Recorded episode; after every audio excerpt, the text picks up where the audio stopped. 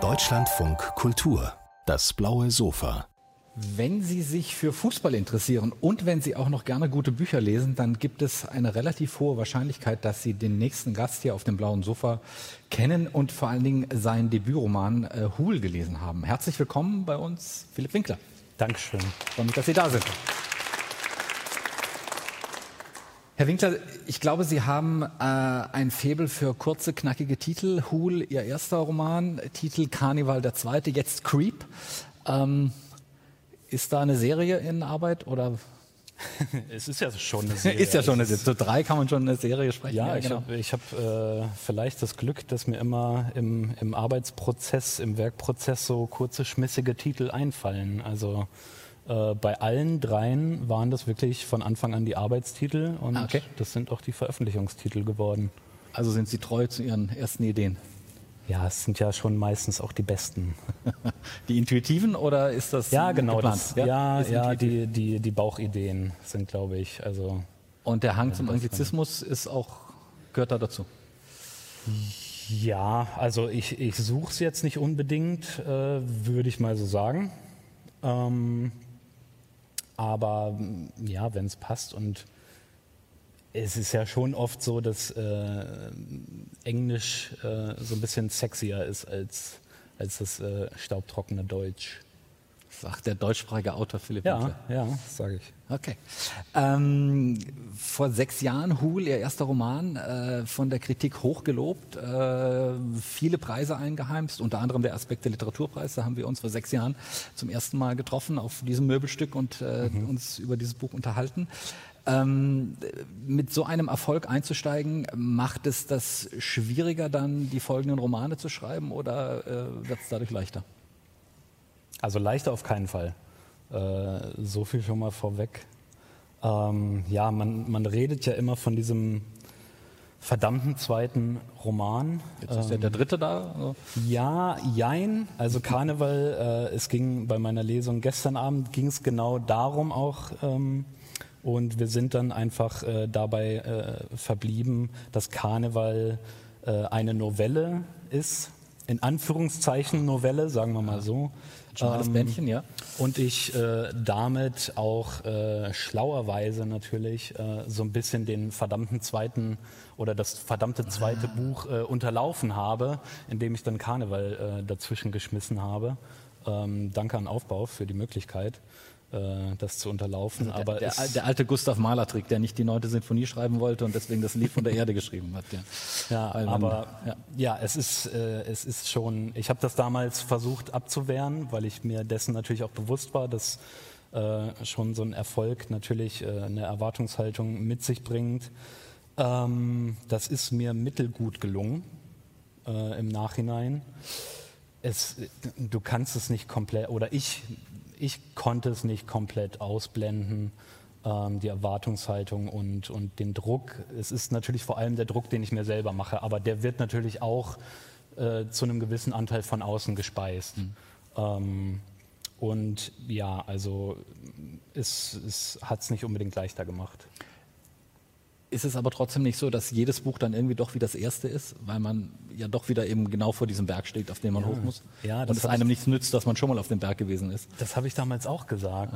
Ja. Äh, ich habe gesagt, nee, nee, der zweite Roman, das ist, jeder Roman äh, bringt seine ganz eigenen Anforderungen und seine ganz andere äh, eigenen Hürden mit sich. Und das ist natürlich auch ja. so. Es, es wäre ja auch komplett langweilig, wenn es nicht so wäre. Ähm, ja, aber es war halt, also dann ist der zweite Roman eben auch nur äh, einer von den hoffentlich noch äh, vielen folgenden Romanen, die immer wieder schwierig sind. Also ja, vielleicht war es auch einfach äh, eine gute. Es war natürlich ein anderes Schreiben als an Huhl, weil äh, bei Huhl gab es überhaupt keine Erwartungshaltung.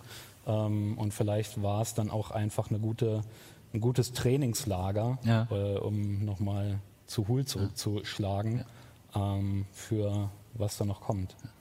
Dennoch würde ich mal behaupten, als Leser dieser Romane, ähm, gewisse Parallelitäten gibt es zu Huhl, wenn ich den neuen Roman Creep äh, lese. Ähm, sie schauen wieder in, eine, ähm, in einen ganz bestimmten, vielleicht auch eher etwas dunkleren Teil unserer Gesellschaft. Bei Hul war es die Hooligan-Szene äh, eines äh, hannoveranischen Fußballvereins. Ähm, hier ist es, ähm, sind es die Untiefen oder die dunklen Seiten des, des Internets. Ähm, wir lernen zwei Figuren kennen, zwei, zwei Figurenstränge, die diesen Roman, ähm, äh, die dieser Roman beschreitet.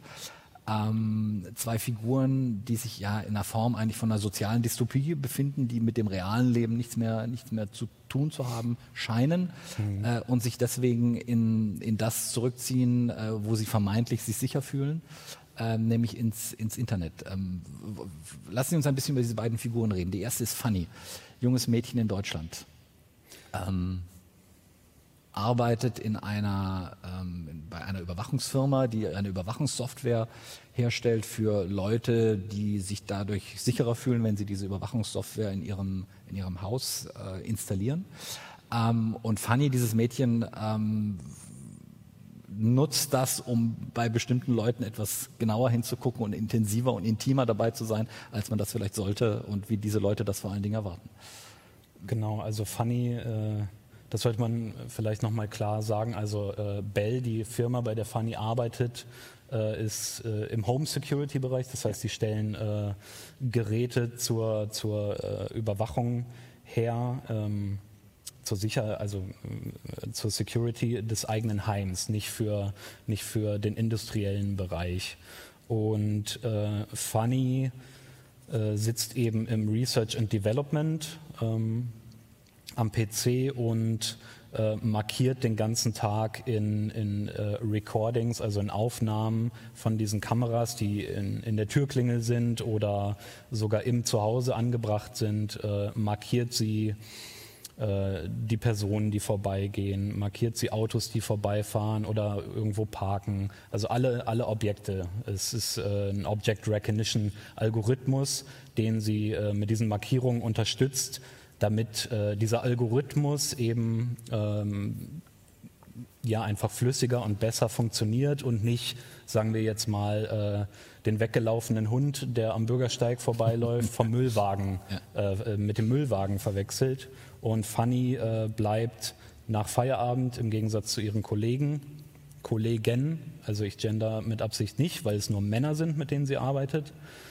äh, in diesem Fall, äh, bleibt sie am Schreibtisch sitzen. Beziehungsweise sie, äh, sie tut vielleicht höchstens so, als würde sie auch äh, aufstehen und nach Hause gehen, aber sie bleibt sitzen und äh, verbringt ihre Freizeit damit, im Grunde genau das Gleiche zu machen, nur dass sie eben nach Feierabend per, per Livestream äh, in die Kameras äh, der, der KundInnen äh, dieser Firma äh, geht und die beobachtet. Und am Familienleben eigentlich teilnimmt, genau, was, sie, sie der, was sie in der Realität nicht mehr tut. Genau, sie hat so ihre, ihre Lieblingsfamilie, mhm. äh, die Naumanns, ähm, mit der sie eine sehr, sehr starke parasoziale Beziehung äh, aufgebaut und eingegangen ist, von der, Sie haben es ja eben gesagt, die Naumanns komplett nichts wissen. Ähm, also das kann man wirklich äh, vergleichen mit Leuten, die Lieblings-YouTuber haben, mhm. Lieblings-Twitch-StreamerInnen. Und gleichzeitig äh, hat das aber auch eine, eine kriminelle Seite, weil sie ja auch von äh, bestimmten Kunden die äh, Kreditkartendaten äh, hackt und damit sozusagen ihren Lebensunterhalt auch zusätzlich bestreitet.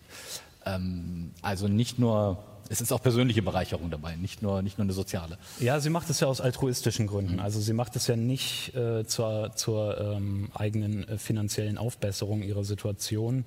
Äh, sie wüsste mit dem Geld auch gar nicht wirklich was anzufangen, weil sie eben wirklich nur äh, für, für ähm, das Leben, was sie durch die Screens konsumiert, äh, lebt. Ähm, sie verkauft eben ähm, Kundendaten, Kundinnendaten aus der Datenbank dieser Firma äh, im, im Dark Web.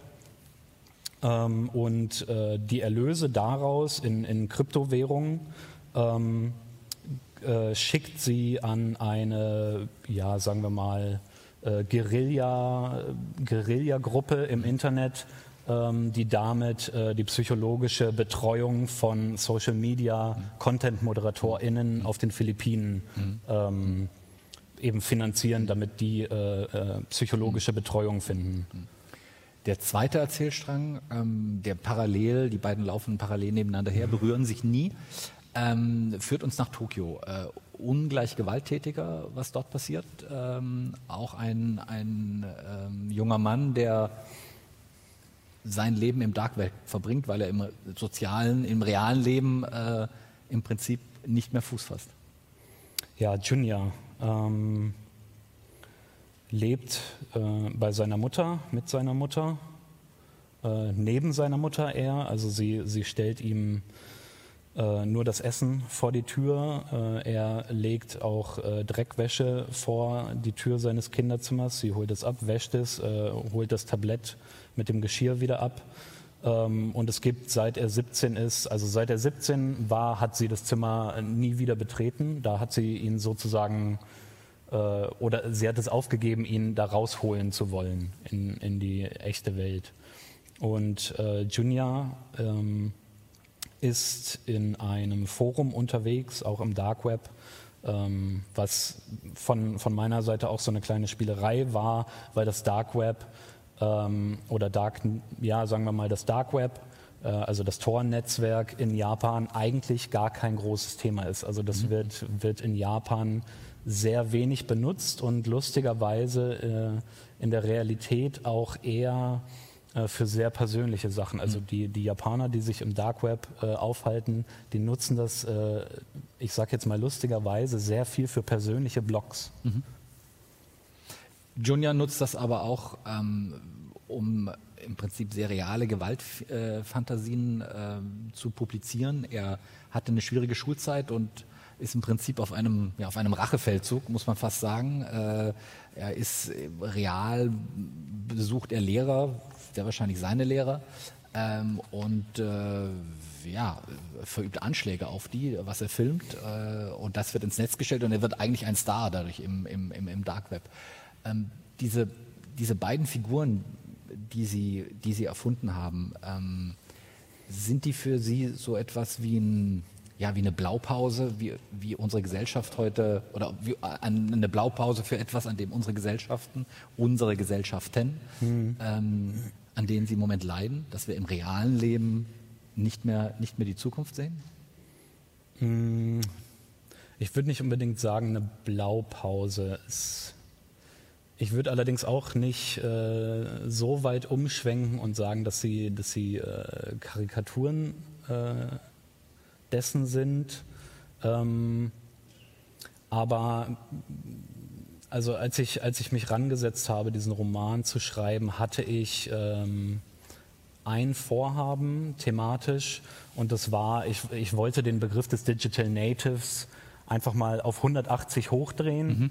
äh, und gucken, was dann passiert. Mhm. Und ähm, da sind, äh, da sind eben Funny und, und äh, Junior bei rausgekommen.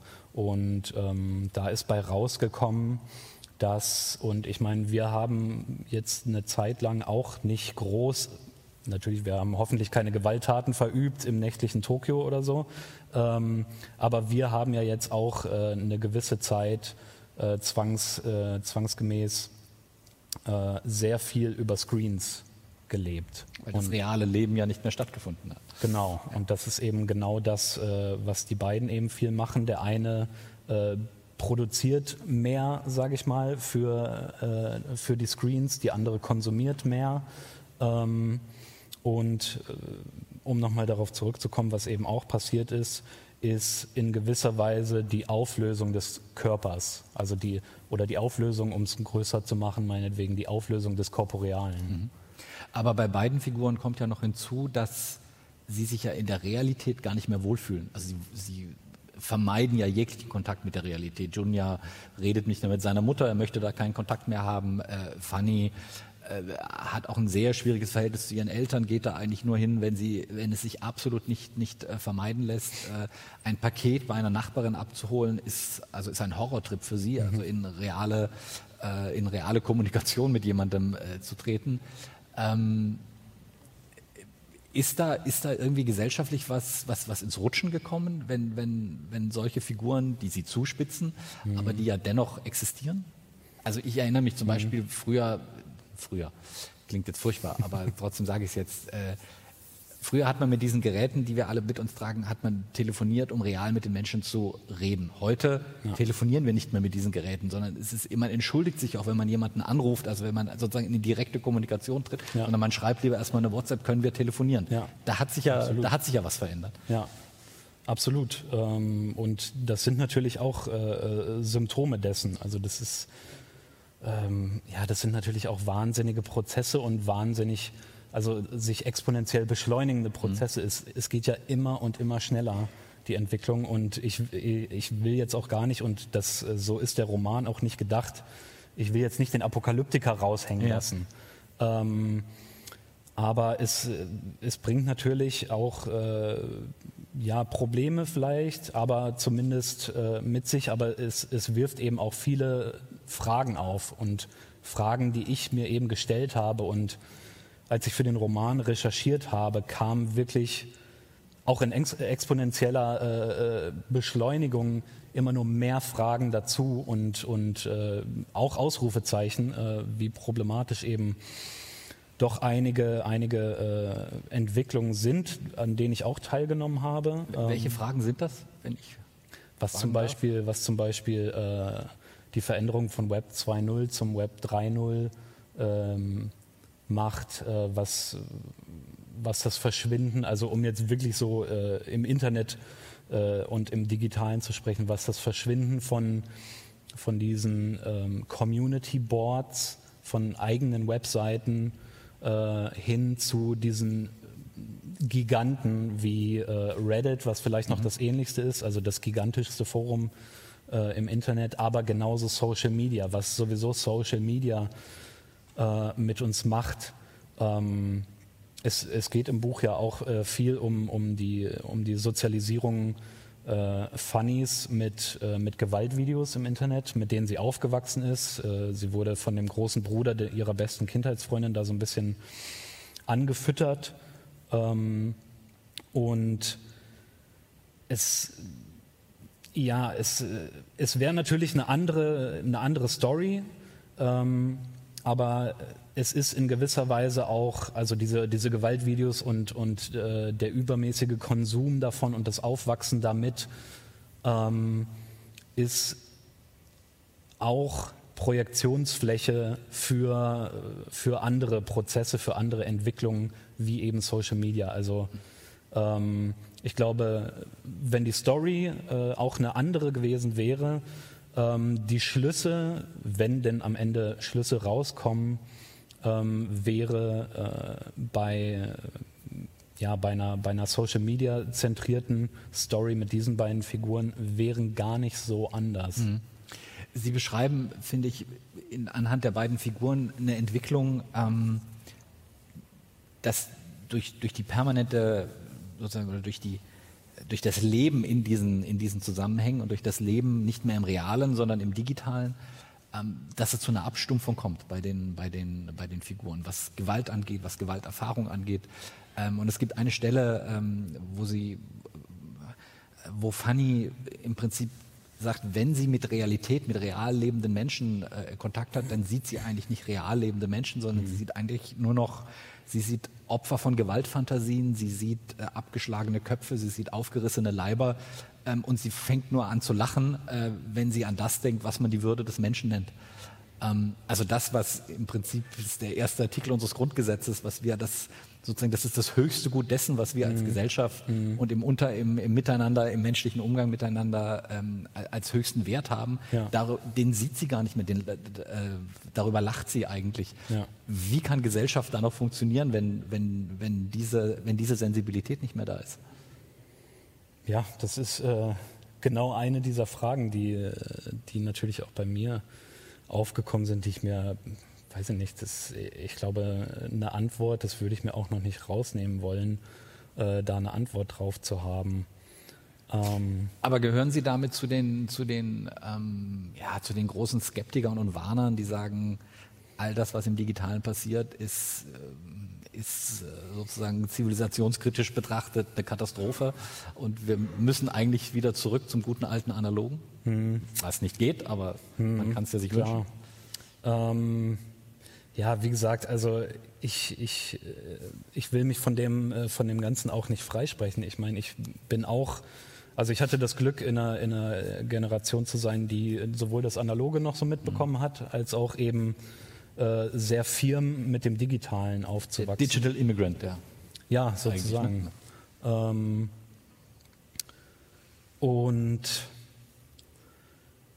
ja, es ist schwierig. Ähm, es, ist, es ist eben die Sache, dass, dass ähm, einfach das, das echte Leben, ähm, das echte Leben sehr viel, es hat, äh, am Anfang des Buches gibt es ein Zitat von Bo Burnham aus seinem, aus seinem Netflix-Special Inside, äh, der es sehr gut getroffen hat in einem seiner Songs äh, in diesem Special, äh, der sinn, sinngemäß und natürlich auch äh, komödiantisch äh, in, in, in diesem Song gesagt hat, dass äh, die echte Welt ähm, doch eigentlich nur äh, ein, ein Studio ist, äh, in, in das man sozusagen auf Expeditionen geht, mhm. um, äh, um Material für die doch viel, viel echter wirkende, äh, viel gesündere äh, digitale Welt aufzunehmen und sich dann schnell wieder zurückzuziehen,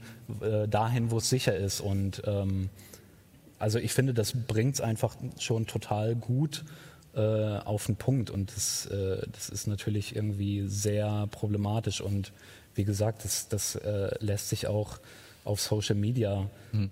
beziehen also einfach Plattformen, die dazu, äh, dazu entwickelt wurden, äh, süchtig zu machen. Es, es ist einfach so. Und es wurde ja auch schon belegt und Leute, die wirklich mittendrin saßen in der Entwicklung, haben das zugegeben, haben sich sogar dafür entschuldigt.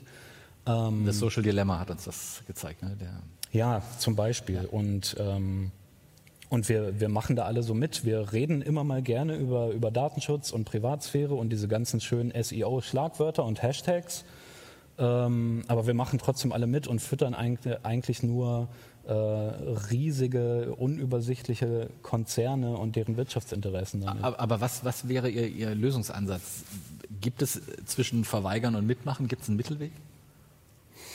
Also Donnerstags und Dienstags nicht, kann, kann nicht der Weg ja, sein. Also, oder es, doch? Es gibt natürlich auch nicht, also ich will mich auch auf keinen Fall hinstellen und sagen, ich habe irgendeine Lösung oder irgendwas. Ähm, aber ich, ich würde einfach ja, dazu aufrufen, das klingt auch so komisch, aber äh, es einfach, einfach noch mehr zu hinterfragen, was man denn irgendwie im Internet macht. Also natürlich genauso gut in der echten Welt, weil das Internet ist auch nur dann irgendwo ein Spiegel ja. äh, der echten Welt sollte, und wie wir in der echten Welt miteinander umgehen. Man sollte immer hinterfragen, was man tut. Ja, das stimmt. Ja, das ist wahr. Und, Zeit ist leider um, aber ich habe trotzdem okay, noch eine super. Frage, eine Frage, die mich, die mich interessiert. Ähm, Sie gendern bei Funny. Ja. Funny, das Funny-Kapitel ist gegendert. Äh, das äh, Junior-Kapitel nicht. Warum? Äh, Sagen Sie jetzt nicht, in Tokio gendert man nicht in, im weil es ist auf Deutsch geschrieben. Das stimmt. ähm, es war in erster Linie eine literarische Entscheidung, mhm. weil die literarische Entscheidung ist für mich erstmal die erste und die wichtigste. Ähm, es war aber auch einfach eine moralische Entscheidung und ähm, wir können noch und nöcher reden übers Gendern und über, über Gleichberechtigung und so weiter und so fort. Aber wir müssen es eben auch mal machen und ausprobieren. Ähm, und auch in der Literatur. Ich sage nicht, dass das die Optimallösung ist, wie ich es bei Fanny mache, aber wir müssen es ja erstmal ausprobieren, um zu gucken, wie wir alle am besten irgendwie damit leben Jetzt. können. Hm. Okay. Vielen Dank. Viel Erfolg mit diesem Buch. Dankeschön. Dankeschön. Mal.